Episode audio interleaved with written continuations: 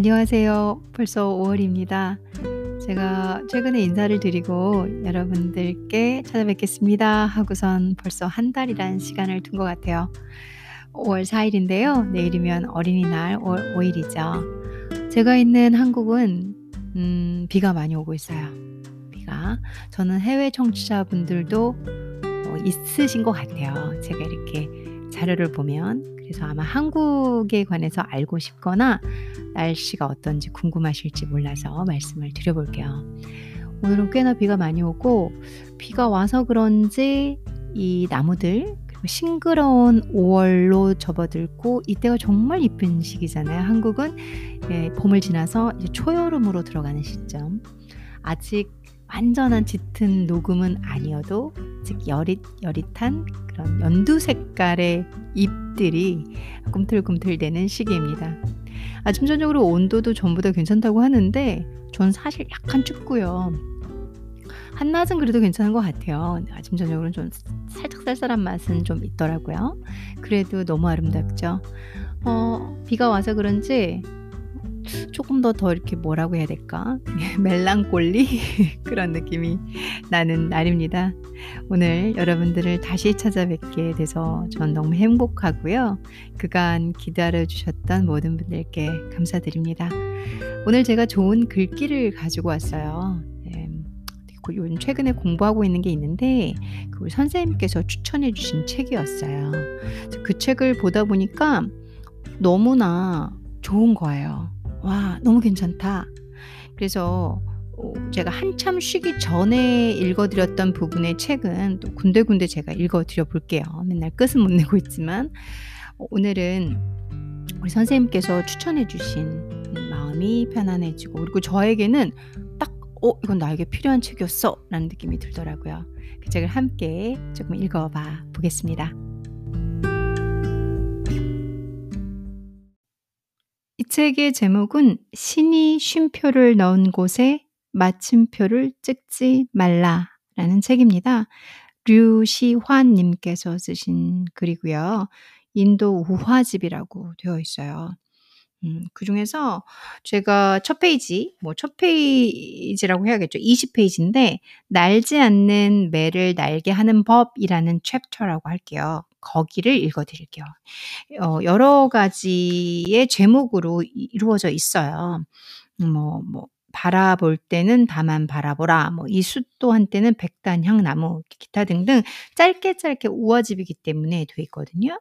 그 중에서 제일 첫 번째라고 볼 수 있는 날지 않는 매를 날게 하는 법. 이 부분을 읽어보겠습니다.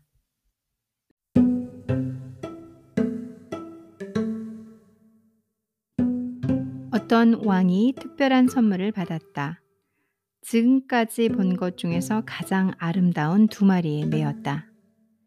이웃 나라의 군주가 우호의 상징으로 보내온 것이었다. 등은 푸른빛을 띤 회색이고 강력한 날개 아래 흑백의 깃털이 부드럽게 몸을 감싸고 있었다.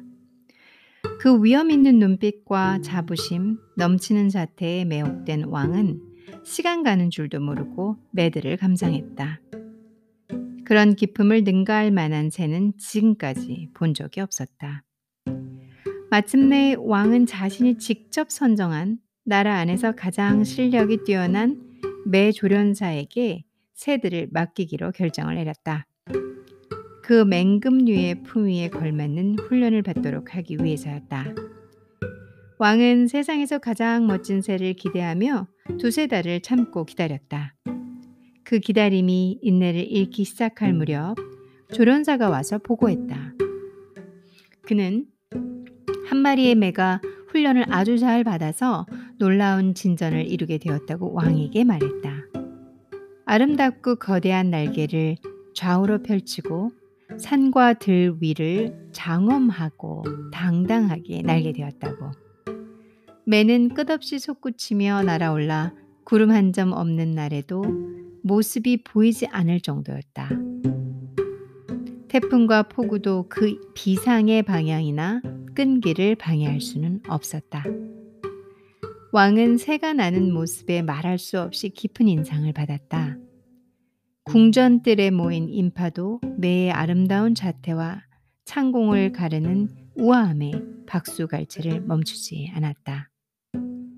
하지만 조련사는 사람들의 열광적인 반응에 전적으로 기뻐할 수만은 없었다. 또 한 마리의 새 때문이었다. 그는 왕에게 다른 한 마리의 매는 전혀 날려고 하지 않는다고 보고했다. 훈련을 시작한 첫날 내려앉은 나뭇가지에서 전혀 움직이지 않는다는 것이었다.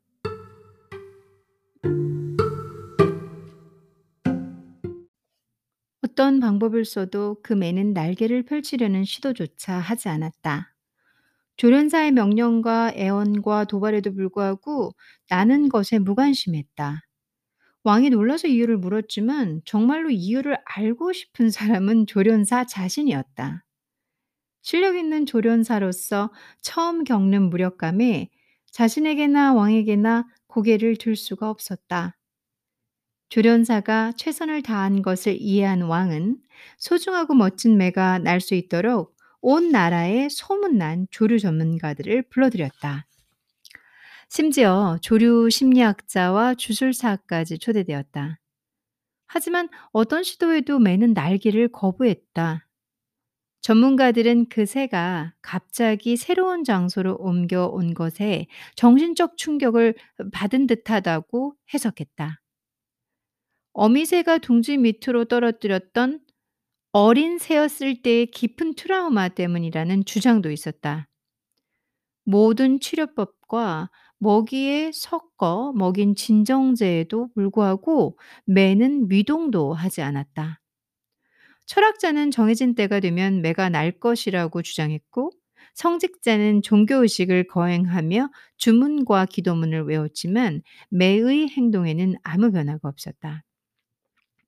끝없는 진단과 처방에 지친 왕은 마침내 수석 대신에게 이 문제를 풀기 위해서는 어쩌면 현자가 필요할지 모른다고 말했다. 동물과 자연의 본성에 관한 지혜를 가진 자만이 해답을 알 것이라고. 왕의 지시를 받은 대신이 그런 인물을 찾아 나라 안을 수소문하고 다니기 시작했다. 그로부터 며칠 후 왕은 그 두 번째 매가 장엄하게 날개를 펼치고 왕궁 위 높은 하늘을 유유히 나는 광경을 보고 전율했다. 나뭇가지를 움켜쥐고 날개를 거부하던 모습은 온데간데 없이 우아한 날개짓으로 활강과 상승을 즐기고 있었다. 기품과 당당함에 있어서 첫 번째 매와 차이가 없었다. 왕궁의 드넓은 정원에서 매의 비상을 지켜보던 왕은 자신의 눈을 믿을 수 없었다. 그래서 곧바로 대신을 불러 이 기적을 행한 현자를 데려오라고 일렀다. 잠시 후 대신은 현자와 함께 나타났다. 그런데 대신이 왕 앞에 데려온 사람은 놀랍게도 평범한 농부였다.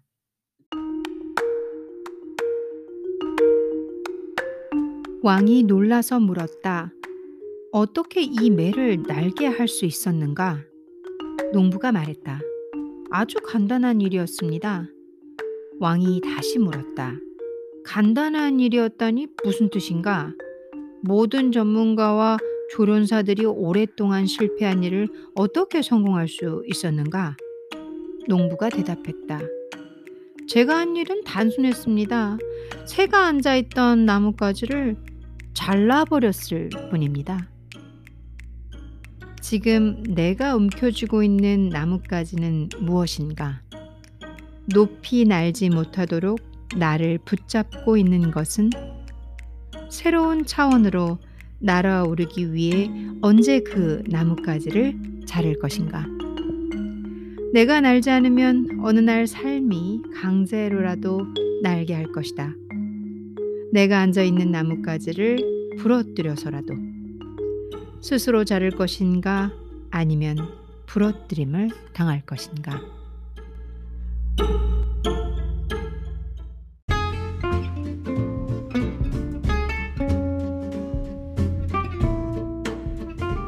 참 어, 의미심장한 메시지를 담고 있죠. 그렇죠? 아주 훌륭한 아름다운 웅장한 메이지만 그 나뭇가지의 편안함에 그대로 본인의 역량과 기질을 펼치지 않고 평범하게 매달려 있던 매가 그 안주하는 곳을 잘라버린 순간 높게 높게 날아 올라 갔습니다. 그걸 보면서 저도 이제 제 자신에게 어, 내가 너무 안주하고 있는 것은 아닌가 아니면 내가 이런저런 이유로 어, 날지 못하고 있는 것은 아닌가 어, 혼자 많은 생각을. 뭐 다양한 각도로 적용해 볼 수 있겠죠. 여러분들께도 어, 제가 받은 감동만큼이나 혹은 자극이라고 표현을 해볼게요. 그래서 조금 더더 음, 내가 여러 개의 이유를 대고 어, 더 잘하지 못하고 있는 것은 아닌가. 내가 좀더더 마음만 있고 현실을 안타까워하는 것은 아닌가라는 반성도 해봤습니다. 어, 좋은 메시지가 됐기를 바라고요. 지금처럼 오늘처럼 이렇게 글로 좋은 글귀, 좋은 책을 가지고 조금 조금씩 찾아오겠습니다. 여러분들이 짧고 편안하게 들으실 수 있고 또 시간이 부족한 현대인들에게 어, 책을 이렇게 들려드린다 그리고 읽을 수 있다 그러면 저 같아도 좋을 것 같더라고요. 좋은 책을 가지고 꾸준히 간간히 꾸준히는 제가 못 지키고 있네요. 간간히 찾아오겠습니다. 오늘도 행복하시길 바라고요. 저는 다음에 여러분들을 또 찾아오겠습니다. 감사합니다.